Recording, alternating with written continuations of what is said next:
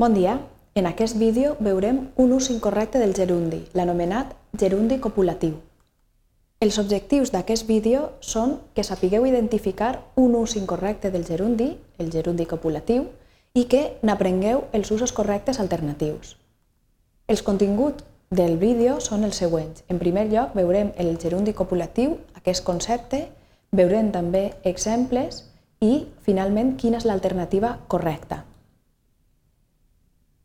Recordeu que el valor general d'un gerundi és expressar una acció anterior o simultània a l'acció que expressa el verb principal, o també expressar un valor de manera. Ara bé, el gerundi copulatiu eh, implica el fet d'usar el gerundi per a unir dues frases que expressen accions paral·leles o independents l'una de l'altra. Per tant, no acomplix aquest valor general del gerundi i justament per això és incorrecte. El gerundi copulatiu fa una funció d'enllaç que no li correspon. Vegem-ne alguns exemples. Les seues sentències s'entenen molt bé, essent una jutgessa molt acurada en la redacció. Recordeu que l'asterisc indica que la frase que ve a continuació no és normativa. I així teniu l'exemple del gerundi copulatiu. Una altra frase seria la cooperativa fa 100 anys que existeix essent l'entitat més antiga del poble. Així teniu també aquest ús del gerundi copulatiu. Fixeu-vos que serveix per a unir aquestes dues frases per a, per a enllaçar-les. Quina alternativa correcta tenim a aquest ús del gerundi?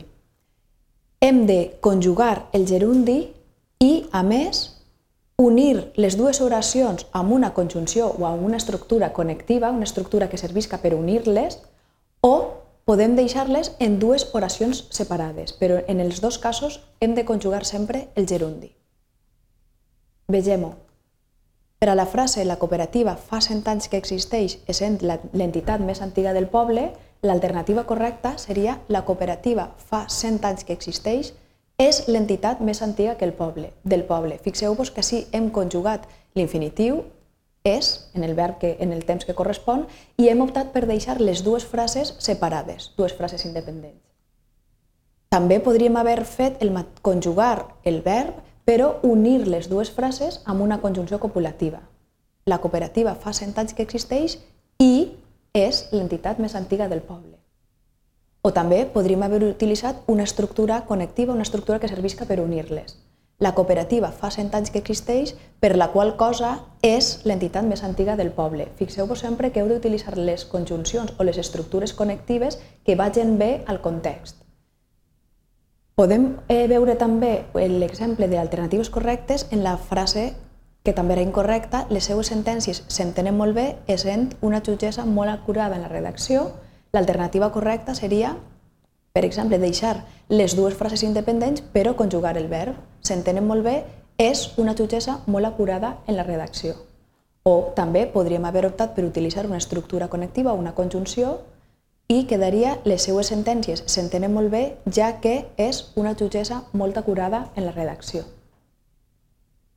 Si recapitulem el que hem vist, tenim que el gerundi copulatiu és incorrecte i que l'alternativa correcta és conjugar el gerundi sempre i o bé unir les dues oracions o bé deixar-les separades. Si voleu ampliar més informació sobre el tema, us deixo així bibliografia que us resultarà útil. Moltes gràcies.